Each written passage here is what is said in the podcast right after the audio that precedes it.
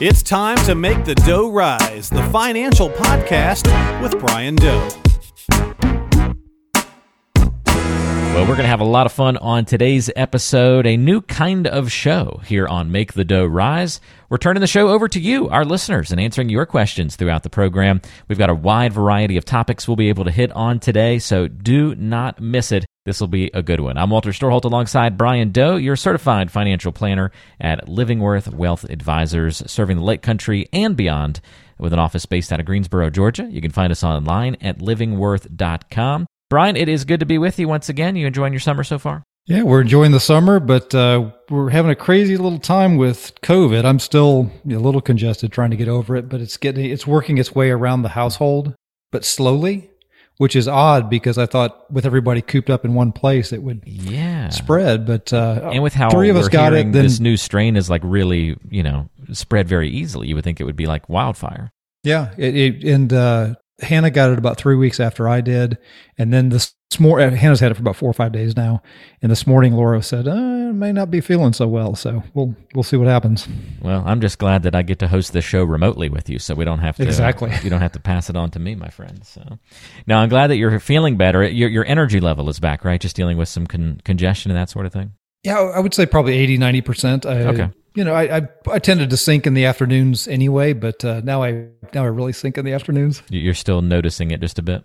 It's just a little bit, not bad. Is it affecting the pizza making? That's the important question. No, we've cranked up the pizza making. We're we're okay, making good. lots and lots of pizzas. That, I mean, there's one anecdote for COVID could be more and more pizza. Might might be helpful. At least it'd be a good side effect. Bring a little joy to uh, to your yeah. day to counteract maybe not feeling 100. percent So that's great. Glad you're still making the dough rise, my friend.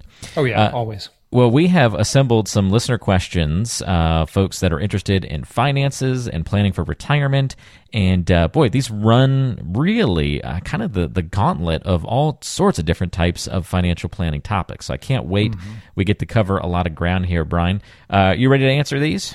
Yeah, fire away. I, I love questions from clients and, and listeners. So this this will be good. If you want to submit a question to be featured on a future show, if we do another mailbag edition of the program, you can certainly go to livingworth.com and use the contact forms on the site to get in touch with us that way.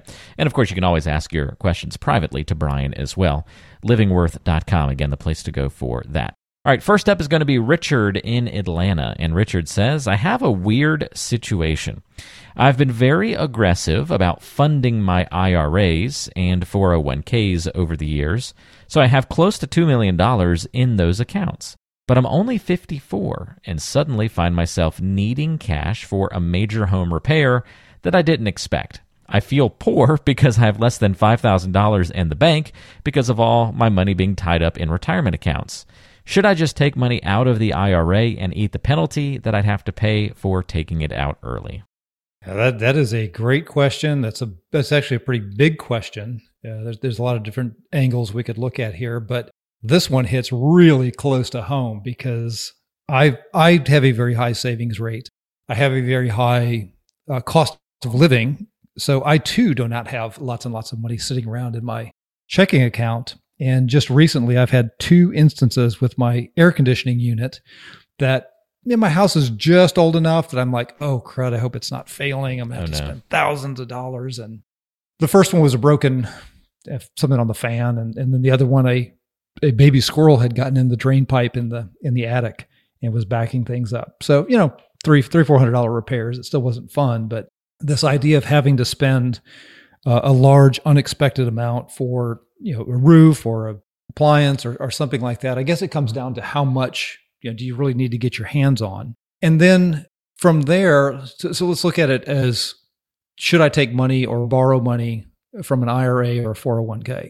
If you're still, you know, 54, and in this particular case, he has done a phenomenal job of getting that $2 million mark in there. That that's excellent at, at age 54. So you've already done the hard part. You've funded aggressively. And so you've got uh, a good balance in there. I, I, can't imagine, you know, I, I, don't know how, how big of an expense he's talking about, but if, if it was anywhere from five to you know, maybe $50,000 on the high end, you know, that $50,000 is not going to put a unrecoverable dent in your savings. What we're really looking at here is trying to avoid that that penalty, right? Because that's you know, it's going to be 10% of what you take out as the penalty.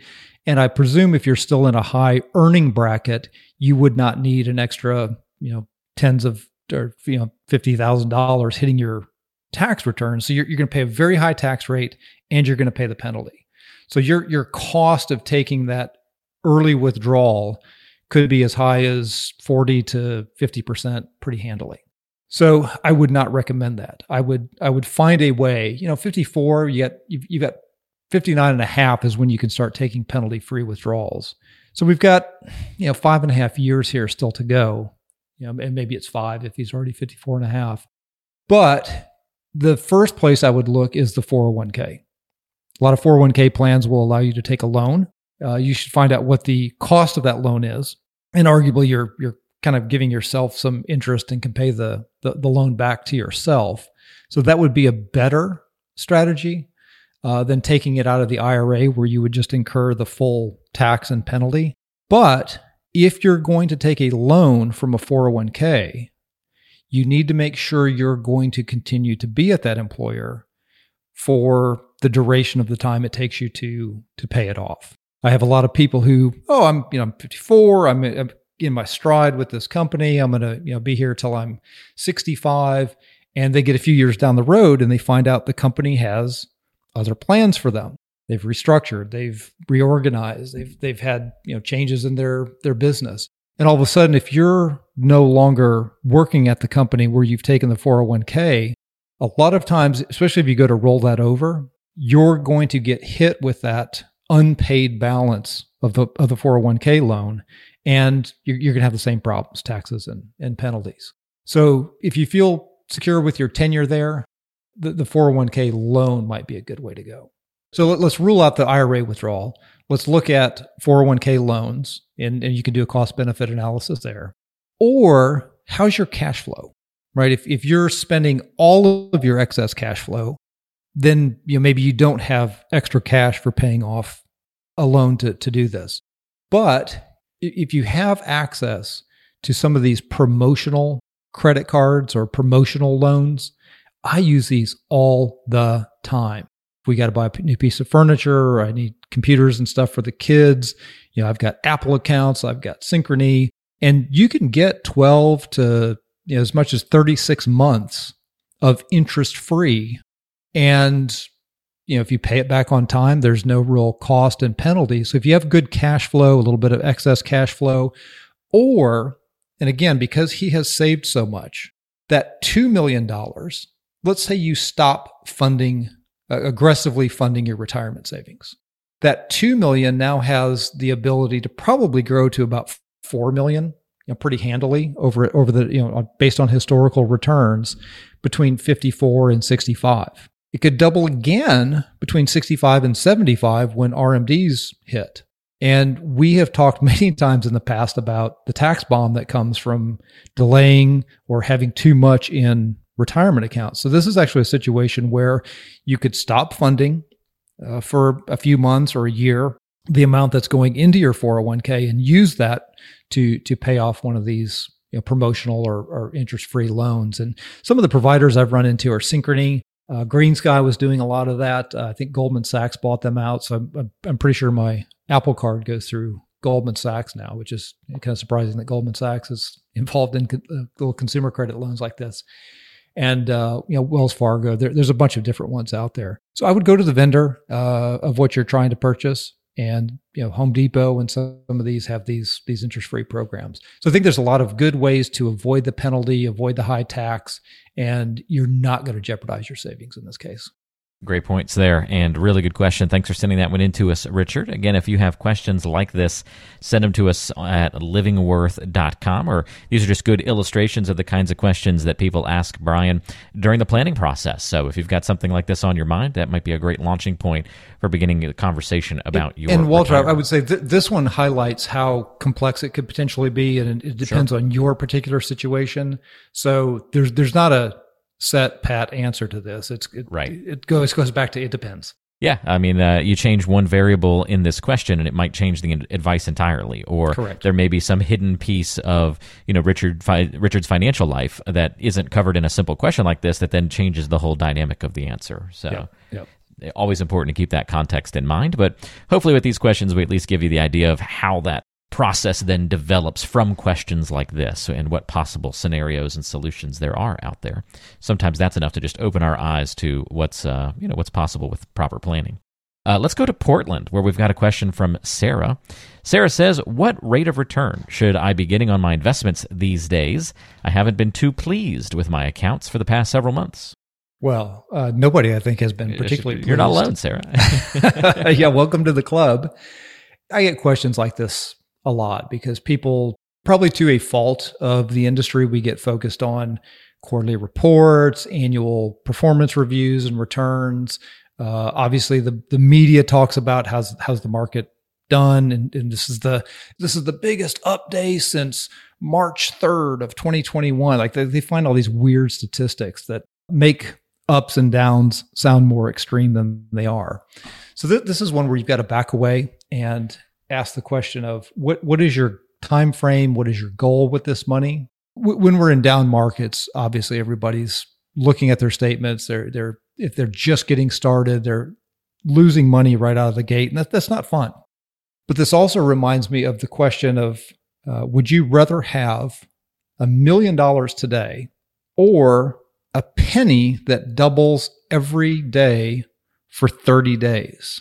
Throw that one to you, Walter. What do you think? Uh, I've heard this before. I want that penny. You do want that penny because day one it goes to two cents. Day three, two it goes to four cents. Day day three it goes to eight cents. It doesn't it doesn't sound like you're getting a lot of. I'm, I'm feeling off. pretty dumb the first week. Yeah. Yeah, and but if you just let that go and you get those last few doublings, by the end of the month you'll have ten million seven hundred thousand dollars, as opposed to the million dollars at the beginning of the month. People, their, their minds like blown; they can't comprehend it. But sometime when you're bored, noodle it on a piece of uh, a paper and, and watch what happens. So this one comes back to don't focus on these short-term quarters, year, you know, even a few years. If you're funding a long-term sensible portfolio, let it do its thing. The market being down is actually a good thing because you're buying more shares and don't look at the balance. Don't look at the returns for the quarter of the year. All of the studies that have done that have been done, and, and American Funds does a really good job of this one. They show like over the last 20 or 25 years, they compare, I think it's Larry the Loser and you know some other guy that gets it perfect. Larry the Loser puts all of his money in at the highest point of the market every single year. And uh, the winner puts just times it perfectly. He he buys in at the bottom every single year. Again, you fast forward that 25 years, and there is a difference. Obviously, if you're buying at the absolute bottom, you do better. If you're if you're buying at the tops, you're you're not going to do quite as well. But the difference was not significant. Both of the outcomes would be very acceptable. Everybody would be very happy with them. And I'm deliberately not putting numbers to it because it, you know, there, there's so many variables that can happen over a you know 20, 25 year time period. But my point is, as long as you have your emergency fund, as long as you've got good cash flow and you're not constrained financially, these aren't investments for tomorrow or next quarter or next year. These are long term investments for you know, potentially decades. And just turn off the news if you have to. Uh, if you have faith in the quality of the investments that you've got, I wouldn't worry about it. It's helpful, Brian, to get that perspective, and I hope that helps you, Sarah, as well. Uh, by the way, if you have any questions for Brian and you don't want to go through the website or email or anything like that, you like the old fashioned way of calling, the number is 706 451 9800. You can get in touch that way 706 451 9800. You can also check the description of today's show for ways to get in touch and contact Brian. Uh, so far, two questions down, two good answers from you, Mr. Brian. Let's get to Dan's question in Augusta. Dan says, I have a lot of blue chip stocks that I've had for years, like Coca-Cola, Procter & Gamble, and GE, things like that. I've been told that I should find different investments as I get closer to retirement, but I really like these stocks because I've had them for so long. Do I really need to make a change? Well, this is easy. The answer is no until it's yes. okay. that was a different way of saying it depends, sort of. Right, right. Yeah, I, I've you know, being in Atlanta, you get a lot of Coca Cola, UPS, Bell South became AT and T. I think we talked about this you know last time, and I, and I personally experienced this with uh, you know, having a bunch of exposure to Merrill Lynch stock during the financial crisis. And uh, I think even more recently, GE is a good example of the peril that comes with staying highly invested in a winner that has you know clearly gotten you great you know re- results over many many years paid probably paid good dividends and then one day it's not so good and you know GE plummeted uh, Coca-Cola has had you know great performance through the 80s I think was kind of their heyday and then they had a lot of periods where they were sideways uh, Procter and Gamble had some you know fairly drastic downturns along the way. But if you know, again, probably Procter and Gamble is probably the best one on this list as far as just good, consistent, uh, long term performance. But if you're moving into retirement, and uh, J and J is another one uh, that, that's continued to be very good, pays a good dividend. Man, if you can get one of those and you're lucky and you get the right one, it's awesome. There's no, I can't really argue with somebody who whose stock has treated them well it's very hard to convince them that oh something could go wrong.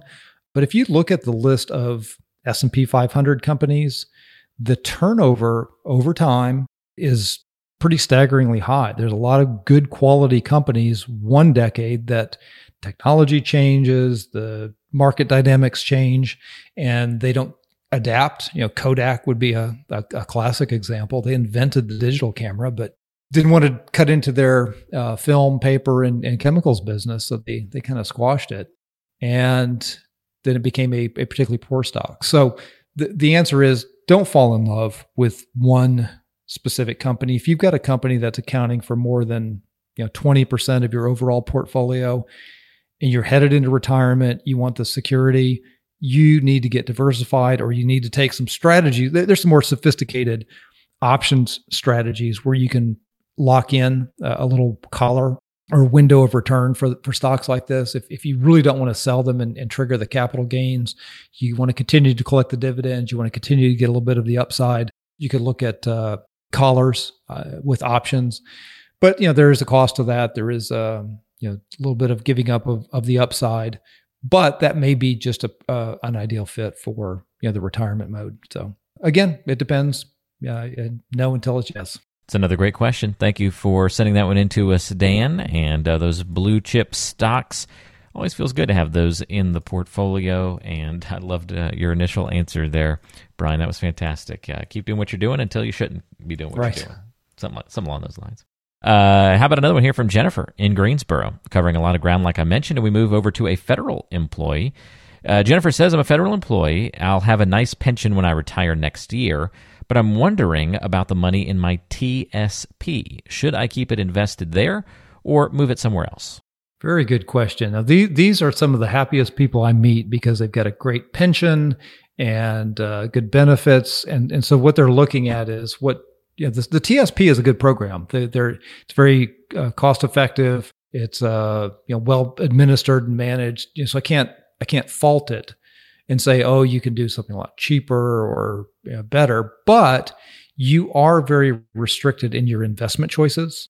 In a, a plan like that, you you may want to do some more things to dial in different types of income producing securities. You may want to do some tax strategies where you've got your brokerage account generating preferential dividends and municipal bond tax free dividends, and then migrate your taxable bonds and real estate investment trust and uh, master limited partnerships, all those things that produce taxable dividends, put those in your retirement account. So if you're trying to deal with a asset location issue, tax efficiency, having access to more and different uh, investment vehicles that serve your retirement needs, I'm always in favor of rolling to a, uh, a self-directed IRA, IRA rollover specifically.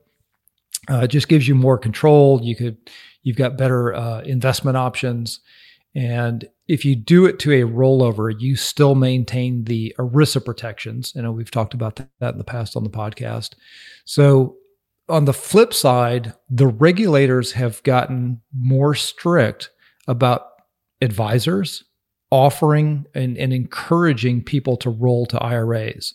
So it, it's actually become one of these things we've got to you know, put some disclaimers out. Uh, it may be more expensive. There may not, it may be different investment options, but uh, overwhelmingly, I prefer individual IRAs over 401k and you know TSP plans, 403bs, 457s, whatever it is. Uh, just just because you have more flexibility and uh, options with the investment, the individual investment choices and vehicles. Yeah, it's uh, interesting. Another little layer uh, for somebody to have there uh, when you hop into the federal side. Just uh, opens up all sorts of different things that you have available to you compared to maybe the everyday worker, and um, you know the verbiage a little bit different too. So, yeah, uh, and, but and, the concept's other, still the same. That's the important part, right? Yeah, and one other thing on this is it's going to depend on, and obviously if you if you just recently retired, you know maybe uh, your beneficiaries are you know decades down the road from receiving it but you should look at how do they treat your beneficiaries. Do they allow the the full stretch that 10 years that they have now to draw it down? Some of the retirement plans were set up as employee benefits not benefits for your children. And so a lot of times they don't allow the full stretch duration for 401ks and, and i'm not sure about the tsp i'd have to look that up. But um, th- there may be some changes or lack of access to some of the provisions of, of an IRA that aren't available to non spouse beneficiaries.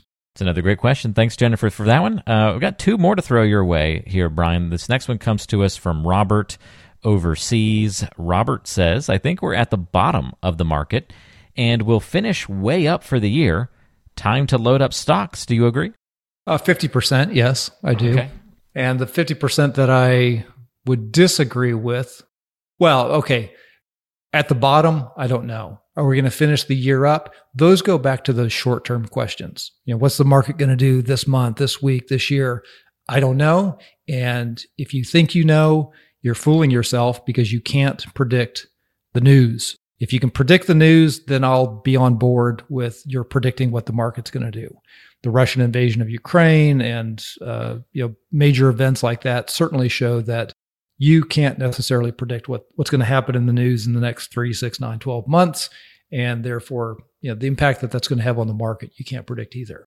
But when we're 20%, 30% off, like some of the major indexes are, especially the NASDAQ, uh, I would much rather be buying at a 20, 30% discount than not buying. So if you have funds that are for long term investment, you may not nail this as the bottom and we may not be up by the end of the year, but three, five, 10, 15 years out, I think you'll look back on right now as a relatively good time to invest. All right, very helpful and another great question. Thanks, Robert, for that one. All right, let's get to the last one here from Erica in Atlanta. Erica says, I'm 61 and have never had a financial advisor. If I've made it this far on my own, surely I can make it the rest of the way, right? Well, that's a pretty loaded question for me, but um, yeah, this this is a good. I get this more often than you would think because a lot of people do a very good job of saving. They they fund their 401ks, their you know their retirement plans at work. They get a little bit savings and brokerage account uh, going. They buy some mutual funds or low cost index funds. And during the accumulation mode, there's there's a lot more that has to do with you know sources of income and how much you're saving and and capturing matches and things like that. If you do that and just let put it on autopilot, you can get to a good uh, account balance in your in your retirement and savings accounts and feel like hey look I've, I've done this. But we have talked about this many many times. There's a huge transition that happens between accumulation and distribution. All of these rules all of the uh, social security claiming and how does it affect your you know, medicare supplements and beneficiary designations and required minimum distributions, getting the right stuff in the right types of accounts for maximum tax efficiency. I had a call recently where uh, very early on, she there was a lot of things that we could do to help. But at, at the end of the day, she's like, well, I'm, I'm not really interested in working with an advisor you know, to manage my assets and, and, over the long term. I want somebody to make my plan for me and I'll, I'll implement it. And I, I just, I kind of had to bow out on that one because most people even if you give them the ideal plan today, their circumstances change, the laws and rules and regulations change, and I've never seen actual anyone actually implement everything correctly by themselves. They keep high cost mutual funds in there. They get the wrong types of assets and different types of accounts for tax planning. They don't look at the long term implications of, you know, when should you take money from IRAs? When should you claim Social Security? And there's no way that I, I devote my full time uh, job to keeping up with all this stuff and practicing it with you know, many, many clients. And I, I struggle to keep up and make sure we're doing everything right. We're constantly adding tools, computing power, uh, and things to help analyze and, and look at not just portfolios, but tax consequences, all the programs, legal implications, and estate planning. Uh, if you can do that on your own, you know, go for it. But I will bet you that a, fina- a good financial advisor would would do better. Now, a bad financial advisor, yeah, d- do it on your own, but uh, you'll have to go back and you know listen to some how to choose a good financial advisor type uh, episodes to to make sure you're picking the right one. Yeah, that's a really fantastic point, and hopefully that gives you some guidance there, Erica, and uh, points you in the right direction. Lots of things to think about on today's show. Loved covering all this ground, all these different topics, and you know, if you sound like one of these question askers on today's show, if you kind of hear yourself saying, Well, I've got a question that sounds a little bit like one of these, or I can picture myself asking a question on the show, we invite you certainly to reach out and ask those questions. We can feature them on the show if you'd like. But honestly, the best way to do that planning and to get those questions answered put it in context with your financial plan, and you do that by setting up a time to meet with Brian Doe and the team at Livingworth Wealth Advisors. So if you're struggling to, let's say, prioritize your financial goals, if you need that plan for where and how to save, or if it's help with investment management that you're looking for, you can talk to Brian about these kinds of things. He's got 20 plus years of experience. He's been through the ups and downs of the market and has guided people through these types of times that we're living through right now before. He's a certified financial planner, which is a certification that's the standard of excellence in financial planning. If you don't know, CFP professionals meet rigorous education, training, and ethical standards, and they're very committed to serving their clients' best interests today to prepare them, that's you, for a more secure tomorrow. So, what I would invite you to do is call today or schedule online a free 15 minute complimentary call with Brian See if you can get some clarity around the financial goals that you have, help you prepare for the future, and see if you'd be a good fit to work together. Uh, you can go to livingworth.com and click the book a call button. Again, livingworth.com and click book a call. Or you can dial 706 451 9800. That's 706 451 9800. And you can get in touch with Brian through the phone that way as well. Brian, thanks for answering all these questions and uh, putting up with some rapid fire uh, responses and wide range of topics. And hey, we'll do uh, some more great content on our next episode. Yeah, these were great. I, I love questions like this, and um, could probably talk all day on, on some of these. So keep them coming, and we'll we'll do our best to, to answer them in a future episode. You got it. And uh, hope you and the family feel better from uh, your your brushes with COVID recently, and we get you back to 100% soon as well. Uh, for everybody listening, thank you so much for joining us, and we'll talk to you again next time right back here on Make the Dough Rise.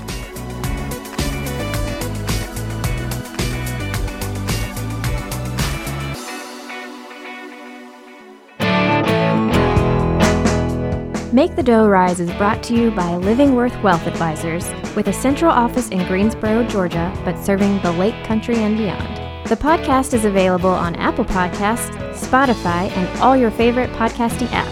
Subscribe today and never miss an episode. Just search for Make the Dough Rise with Brian Doe. You can also visit MakeTheDoughRise.com to listen to recent episodes. If you'd like to contact the show or schedule a complimentary financial review with Brian and the team, just go to MakeTheDoughRise.com and get in touch through the website. Or call 706 451 9800. Thanks for listening to Make the Dough Rise. Investment advisory services offered through Main Street Financial Solutions LLC. Information provided is for informational purposes only and does not constitute investment, tax, or legal advice. Information is obtained from sources that are deemed to be reliable, but their accurateness and completeness cannot be guaranteed.